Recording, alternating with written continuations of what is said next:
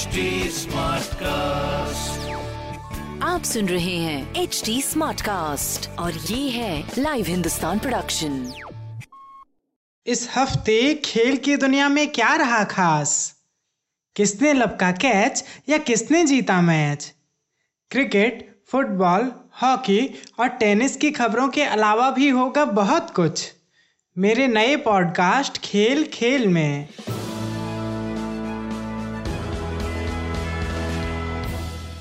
नमस्कार, लाइव हिंदुस्तान से मैं हूं रत्नाकर पांडे।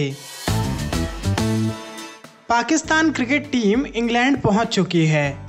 यहां सभी खिलाड़ी 14 दिन के लिए क्वारंटाइन में रहेंगे।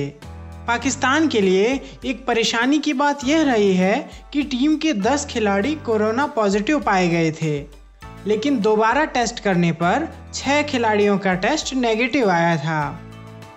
वहीं हैदर अली, हैरिस काशिफ भट्टी और इमरान खान का कोरोना वायरस टेस्ट पॉजिटिव आया है।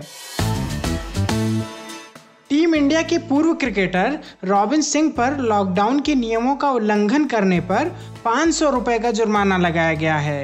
एक न्यूज़ वेबसाइट की खबर के मुताबिक रॉबिन अपनी कार से सब्जी लेने मार्केट गए थे।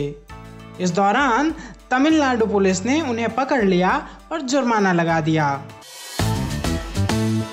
विश्व शतरंज की सर्वोच्च संस्था फीडे ने इस साल दिसंबर में होने वाली विश्व चैंपियनशिप को अगले साल तक के लिए स्थगित कर दिया है। विश्व चैंपियनशिप के मुकाबले का आयोजन इस साल 20 जनवरी से दुबई में होना था। भारतीय तीरंदाज दीपिका कुमारी की 30 जून को अतनु दास से शादी होगी।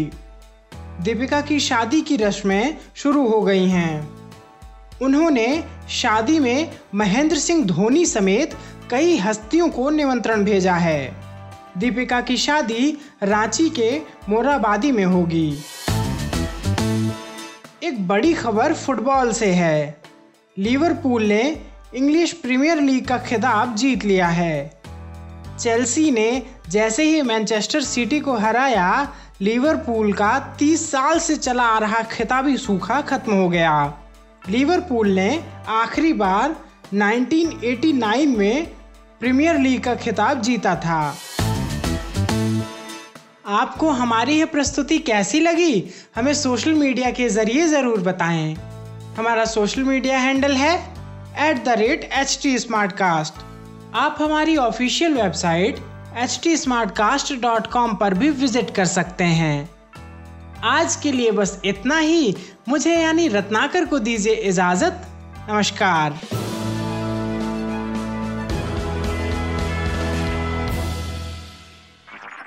आप सुन रहे हैं HD Smartcast और ये था live Hindustan production. HD Smartcast।